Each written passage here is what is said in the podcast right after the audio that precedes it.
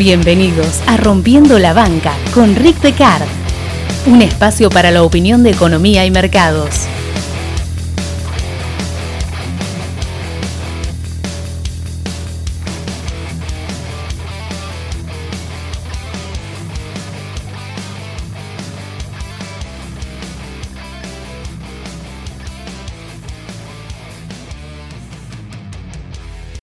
Una pregunta que me hacen siempre es ¿qué libro leer? ¿O qué videos ver? O, o con qué puedo seguir? ¿O soy un principiante, quiero ver?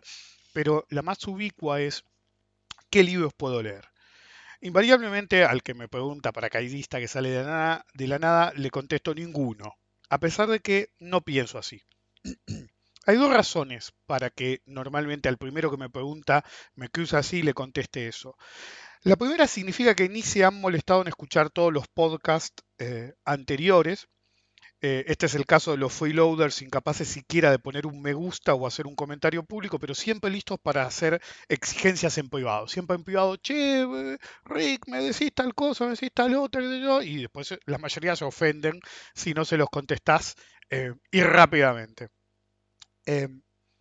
es algo que ya he mencionado en eh, podcasts anteriores. En uno de los primeros, de hecho, mencioné algunos de los libros que voy a mencionar hoy. Eh, y de hecho, hasta hay un hashtag que se llama Decar Recomienda, que no uso mucho, en el que ponía ciertos libros en, en algún momento. La segunda razón es porque si no le preguntan ustedes, cuando tienen esa pregunta a alguien que sabe realmente cuáles son útiles y no, es imposible distinguir el material útil del tremendo tsunami de libros basura que solo perpetúan ignorancia y forman parte de la industria de la ignorancia.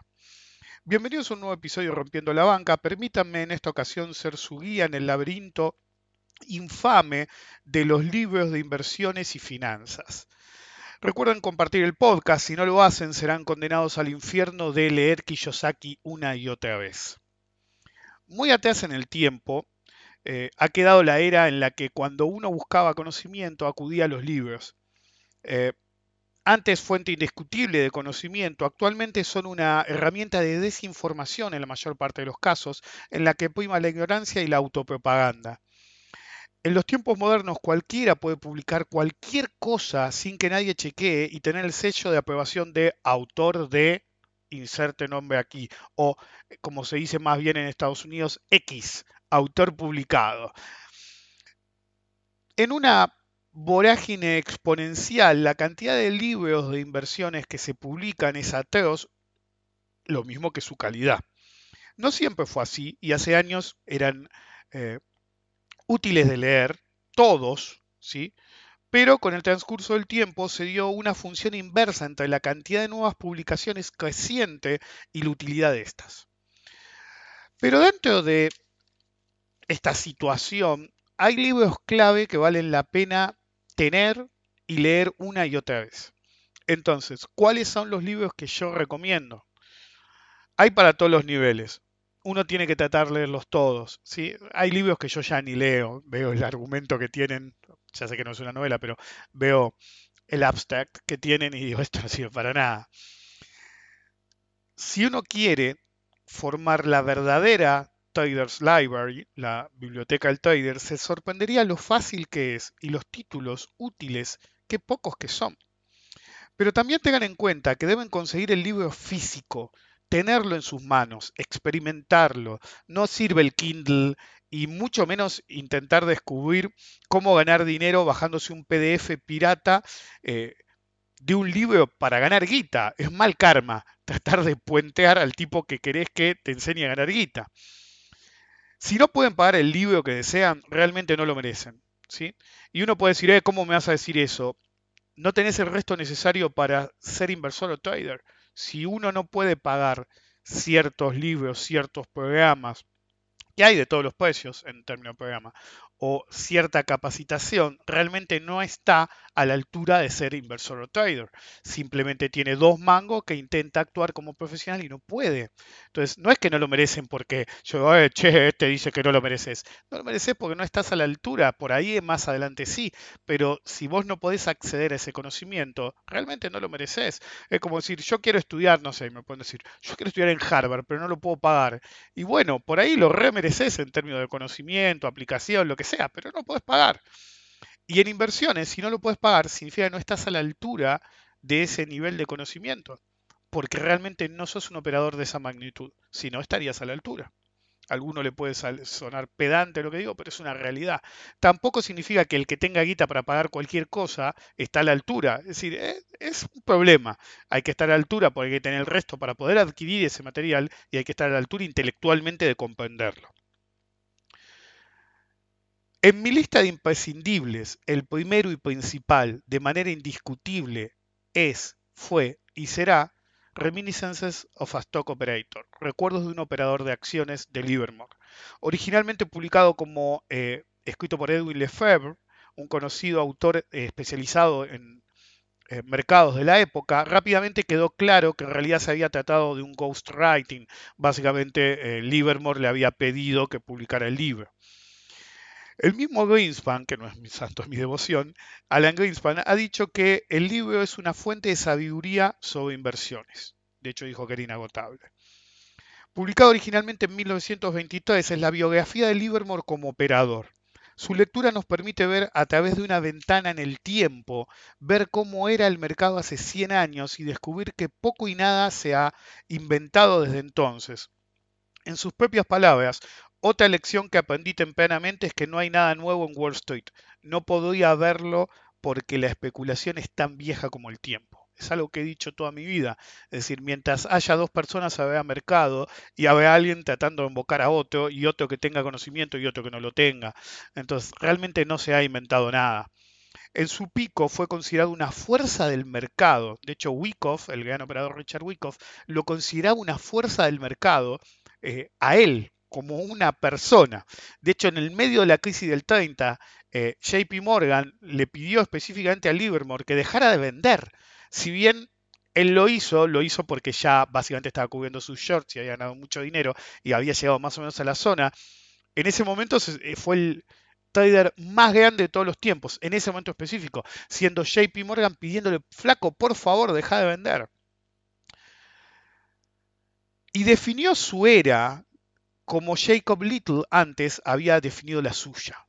Jacob Little es un operador mucho menos conocido que básicamente inventó, el short selling, inventó el mandar fruta para influenciar en la acción, etc.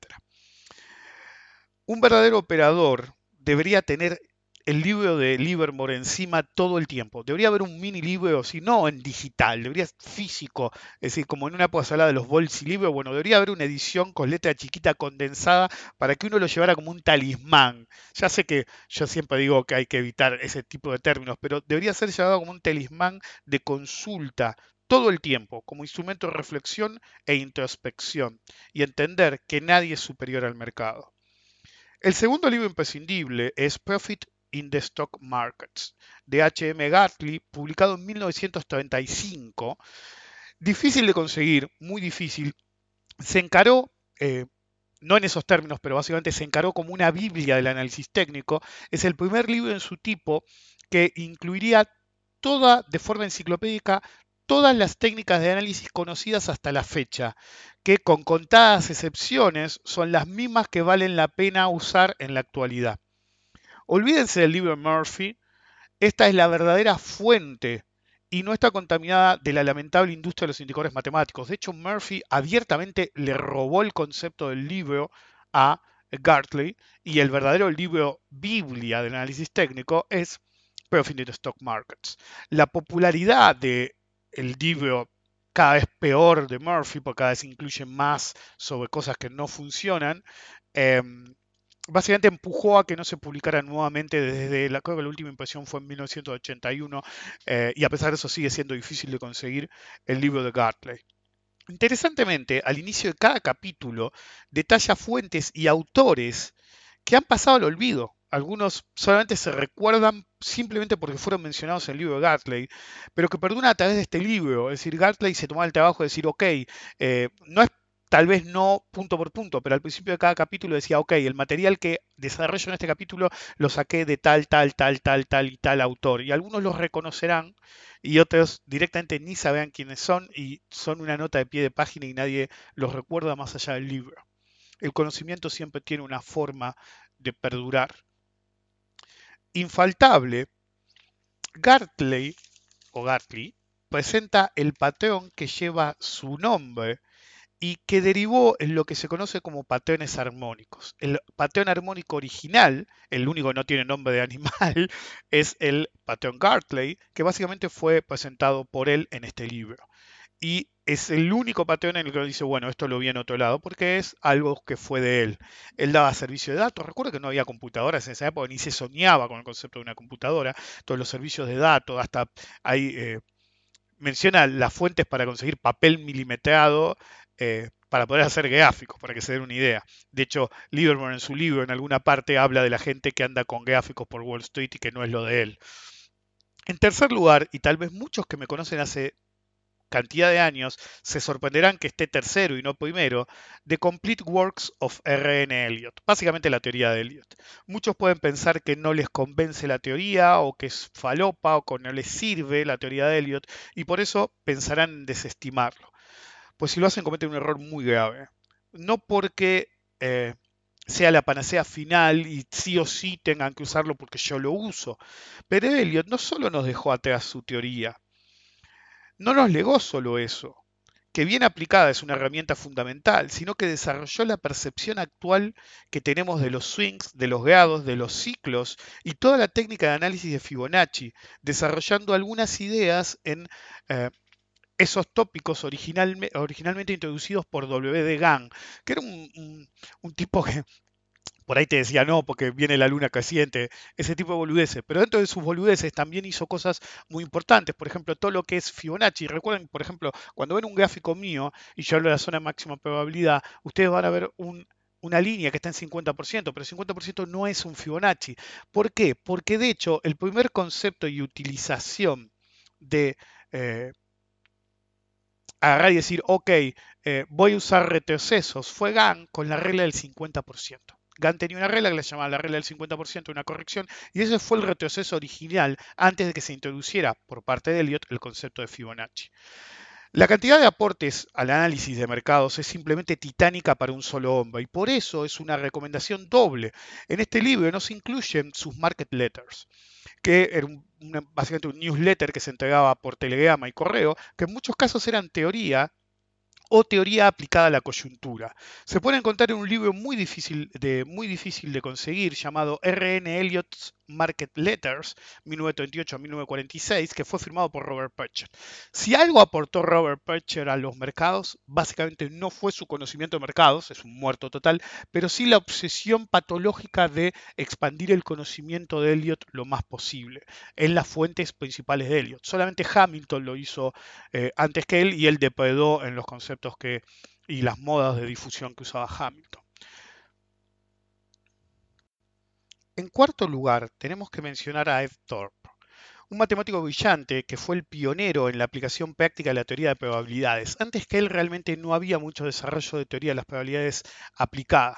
Originalmente se dedicó a hacer research sobre cómo ganar en el blackjack, basado en el criterio de Kelly, surgido en un paper, obviamente de Kelly, de 1956.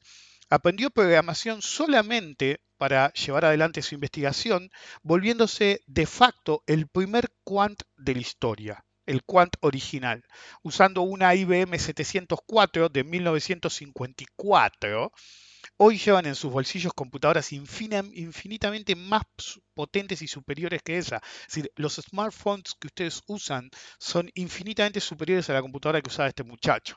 El resultado de su investigación fue dual la publicación de su libro Beat the Dealer, eh, publicado en 1966, y que a raíz de sus ganancias, eh, ese, fue la primera consecuencia, fue la publicación del libro, eh, tengo que hacer una pausa en eso, el libro fue encontrado por un famoso jugador, que no recuerdo el nombre, de, de los mercados, de Las Vegas, y básicamente quiso probar la teoría, llamó al tipo, lo llevó a Las Vegas y probaron, y a raíz de su research, la segunda conclusión fue que sus ganancias en los casinos fueron tan sólidas que lo vetaron de por vida y cambiaron las reglas para evitar la aplicación de su método, el famoso card counting, el conteo de cartas. Como consecuencia, Thorpe se dedicó a los mercados, aplicando su método research y publicando Beat the Market, a Scientific Stock Market System en 1967. La pérdida de los casinos, yo lo hubiera contratado, no lo hubiera vetado. Le he dicho, flaco, ¿cuánto ganas? Yo te pago más. Eh, y fue nuestra ganancia como mercado, como inversores. Eh, interesantemente, más allá de que después de eso creó su propio fondo de inversión y se hizo multimillonario, es interesante mencionar que Thorpe desarrolló un modelo de evaluación de opciones antes que Black Scholes. De hecho, la tenía desde 1969, pero lo mantuvo en secreto para uso privado en su hedge fund, típico de Quant. Si encontrás algo que funciona, ¿por qué lo, lo irías a publicar? En 1973, Thorpe recibió una carta de Black diciéndole que habían tomado su idea de Delta Hedging del libro Beat the Market y la habían desarrollado un paso más, ¿sí? asumiendo no arbitraje y algunas cosas más, eh, y le informaba que iba a publicar esa fórmula. Thorpe la primera persona fuera del grupo de investigación que recibió la fórmula, la introdujo en sus computadoras, comparando la fórmula, se dio cuenta que había diferencias, ya que la suya en realidad él no se había dado cuenta y eran tres fórmulas diferentes en una, siendo una de esas tres fórmulas la fórmula que conocemos como Black and Scholes. Poco después, ya no era un secreto, las publicó, tenía que dar una conferencia, no tenía tema, dijo más sí, las escribo y las publico. Eh, y él decía que él sabía que no iba a obtener reconocimiento, tampoco era su objetivo, porque no pertenecía a la comunidad económica. Entonces él decía, lo máximo que yo hubiera podido lograr era publicarlo en un Journal of Mathematics, eh, no me iban a dar mucho reconocimiento y era una herramienta crítica y él sentía que se los debía a todos sus inversores a usar esa herramienta que nadie más tenía y que nadie más tuvo durante varios años, no solo antes de que se haya Black and Scholes, sino después hubo que implementar las fórmulas. Entonces él estaba muy adelantado, durante mucho tiempo tuvo una ventaja, incluso cuando las fórmulas ya eran públicas. Y finalmente, cuando alguien le preguntó, dijo, si no lo publicás, no vas a recibir el crédito. Entonces, directamente lo minimizó y no buscó eh, que le dieran el premio Nobel.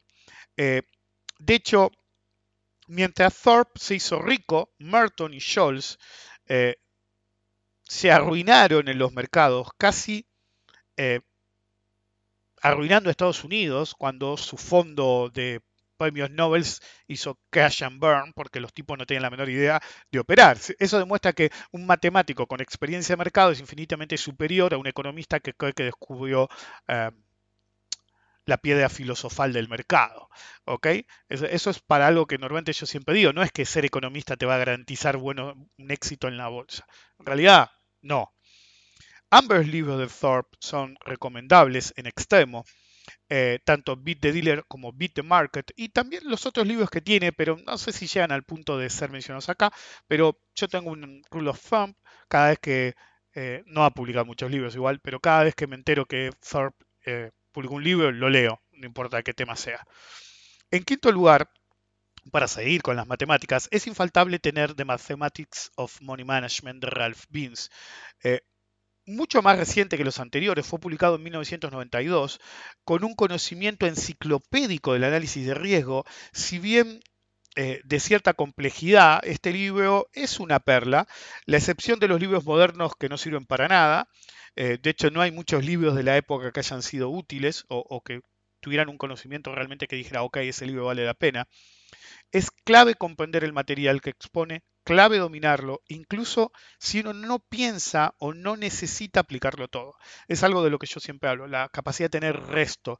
Y si hay un resto que siempre eh, es bueno, es el de conocimiento matemático, el de herramientas matemáticas de los mercados. Eh, como dice eh, Vince mismo, el tamaño de la posición es el factor único más importante en trading y probablemente el más ignorado. Y como ven, es algo que normalmente yo digo. Yo lo decía antes de que él publicara su libro, pero también soy un estudiante del mercado hace muchísimos años más. Pero mm, una de las cosas que más me chocó cuando conocí el libro de Beans. eh, recuerden que estamos en el 2018, tengo 45 años, era bastante joven, eh, fue precisamente ese quote, esa frase, que era tan en sintonía con lo que yo pensaba de los mercados y eso es lo que me impulsó a leerlo. Eh, en el podcast anterior yo mencioné la importancia de las matemáticas y tuve varios mensajes privados que básicamente me pedían atajos. Onda, eh, ¿dónde aprendo matemáticas para traders? Me preguntó uno. no hay atajos. En el mundo de matemáticas no hay atajos. Están los que están dispuestos a aprenderlas y los que no los que piensan que con lo que tengo me alcanzo. Con matemáticas nunca es así. Y eso nos lleva al sexto lugar.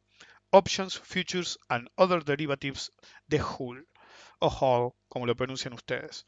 Em, es un libro sorpresivo en términos de nadie esperaba del autor, porque era un profesor menor de matemáticas de una universidad menor de Canadá, si mal no recuerdo. Originalmente fue publicado en el 2005 y eh, se ve que él quiso diferenciarse de todos los libros de opciones que había, que siempre decían exactamente lo mismo, y de, derivados de cualquier tipo. Y básicamente, eh, en 2005, cuando lo publicó, dada la evolución, tengo que aclarar entre ediciones, debo aclarar que yo siempre busco obtener la última edición posible, lo más rápido posible, sin importar si las diferencias son mínimas con las anteriores. Es ese tipo de libro que usted tiene que tener la última edición disponible si nunca la primera. Si Uy, mira, es la primera edición, qué lindo que yo está firmada. No me importa. Encuentren la, la, última, siempre la más reciente. Si quieren saber eh, qué tan bueno es su nivel de matemáticas, lean este libro. No hay mucho que decir de este libro. Léanlo y van a entender por qué. El séptimo libro, el final, es el bonus track, si lo quieren, un libro de economía que se aplica de forma brutal al mercado. Manías Panics and Crashes, A History of Financial Crisis, de Kindeberger.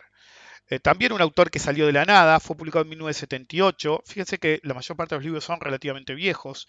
Otro libro en el que conviene tener la última edición, que demuestra que no hay nada nuevo bajo el sol, que la historia se repite por culpa de los que reniegan de ella constantemente y que las soluciones novedosas que quiere aplicar tanto el mercado, tanto el operador como los países son siempre la misma y siempre tienen las mismas ventajas y desventajas, los mismos éxitos y los mismos fracasos. ¿Hay otros libros? Sí, hay muchos otros. Eh, no, me parece que no debería usar la palabra muchos. Hay algunos otros. De hecho, si me apuraran ahora y me dijeran, che, mencioname 5, 6, 10 libros más, se los podría mencionar de memoria. Pero estos son eh, siete libros que yo considero clave dominar. De diferentes niveles. Fíjense, hay un par de libros que eh, son que puede entender la persona más avanzada en los mercados como el más principiante. Es decir, el libro de, de Livermore es básicamente una biografía, no hay mucho que comprender. Con un conocimiento mínimo eh, van a entenderlo perfectamente. Hay libros intermedios, ¿sí? como es el de Klindeberger, no tiene mucha fórmula ni nada raro, pero usa conceptos de economía un poco más allá de los normales. Entonces digamos que son intermedios. Y eh, también, como empiezan desde el principio, el libro de Eliot, básicamente lo puede leer un principiante y a medida que lo comprende, avanzar. Entonces también está en el límite entre principiante e intermedio. El segundo libro de Eliot, Market Letter, sí, ya es intermedio o avanzado. Em, los libros de Thorpe, de Mathematics of Money Management, esos son todos libros avanzados, siendo Hull el libro más avanzado de la lista, por no decir hiper avanzado. Entonces, ¿puede haber más libros? Sí, hay más libros. No muchos, algunos útiles. Es decir, la característica de un buen libro, y ese es el punto, es decir, no me tienen que preguntar, yo les tiro esto que son los libros que yo considero imprescindibles después de como 30 años en el mercado, estoy no más de decir 30 años, por ahí son casi 30 años por ahora. Em, es que encuentren sus propios libros. ¿sí? Ustedes tienen que encontrar sus propios libros, mientras sean realmente útiles, ¿ok? mientras tengan sentido. Una clave para encontrar un libro útil es que no tiene una idea única. Un libro útil de mercado nunca va a tener una idea única. No lo tenía... Eh, Reminiscence of Stock Operator, no tenía eh, los libros de Elliot, ni el de Market Letters, ni de Major Works. The Major Works tiene varias veces publicado el mismo material a través de los años, entonces se ve la evolución de Elliot dentro de su propia teoría, pero cada pedacito de ese libro sigue no siendo totalmente focalizado en una cosa. Profit in Stock Markets más todavía, Beat the Dealer, Beat the Market, lo mismo. Nunca están concentrados en una sola idea, una idea única. No porque diga que, ah, no, no es una idea única porque no es el santo grial, no es la piedra filosofal. No lo digo en esos términos, digo que el tipo que te lo escribe tiene más que dar, tiene más material, tiene más y tiene más de lo que publicó. Cada uno de estos libros se caracteriza por eso. Todos los libros que son realmente buenos no dependen de una idea única. Creo que hay una sola excepción, no voy a mencionar qué libro, pero que tiene una idea única, pero tiene múltiples ramificaciones. Entonces, es una idea central de ciclo, pero tiene un montón de material, llamémoslo subsidiario, a la idea principal para comprender el todo. Pero sacando eso y esa única excepción, o puede haber alguna más, pero reducida, es decir, de una idea que es tan compleja que básicamente deriva en un libro. La mayor parte de los libros que son al pedo repiten cosas que ya estaban en otros libros o se basan en una idea única de las cosas son así y todo es así y es como yo digo, dice el autor. Entonces, la forma rápida de identificar un libro es, primero, que no mencione cosas que han visto mencionadas o saben que están mencionadas en decenas de libros. Si ustedes agarran un libro y saben que todo lo que están leyendo lo vieron en 40.000 libros, el libro no sirve para nada.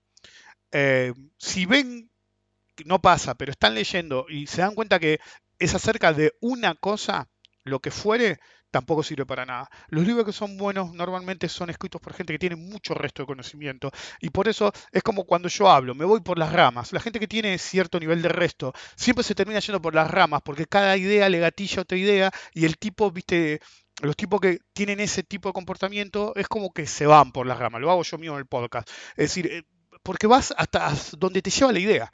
¿ok? Eso es clave.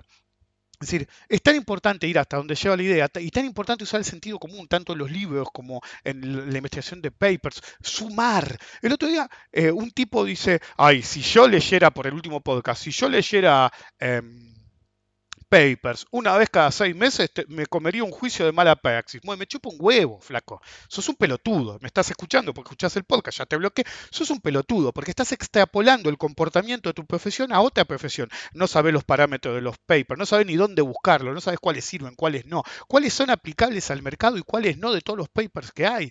Eh, y estás extrapolando, es el concepto que yo ya he explicado varias veces. Hay ciertas profesiones, o solamente por ser universitarios se creen que ya pueden decirle a cualquier otro profesional que saben lo que hacen. Flaco, ser médico, supongo que médico por el tema de mala praxis, ser médico no es ser economista, operador, inversor, analista.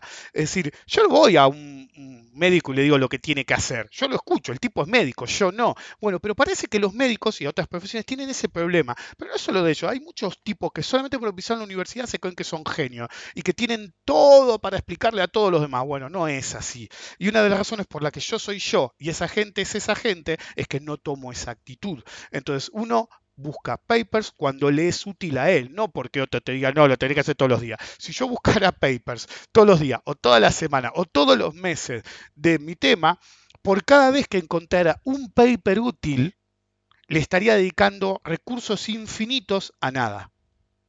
Y eso es importante. Eh, es lo que les estaba diciendo. A veces uno se va por las ramas. Y no solo por crítica. Piensen en esto. El cash, que no fue un cash. La paliza que se comió el mercado el viernes. ¿Ok? Algunos se rasgaban las vestiduras y qué sé yo, pero ¿qué son pelotudos? ¿O se hacen los pelotudos?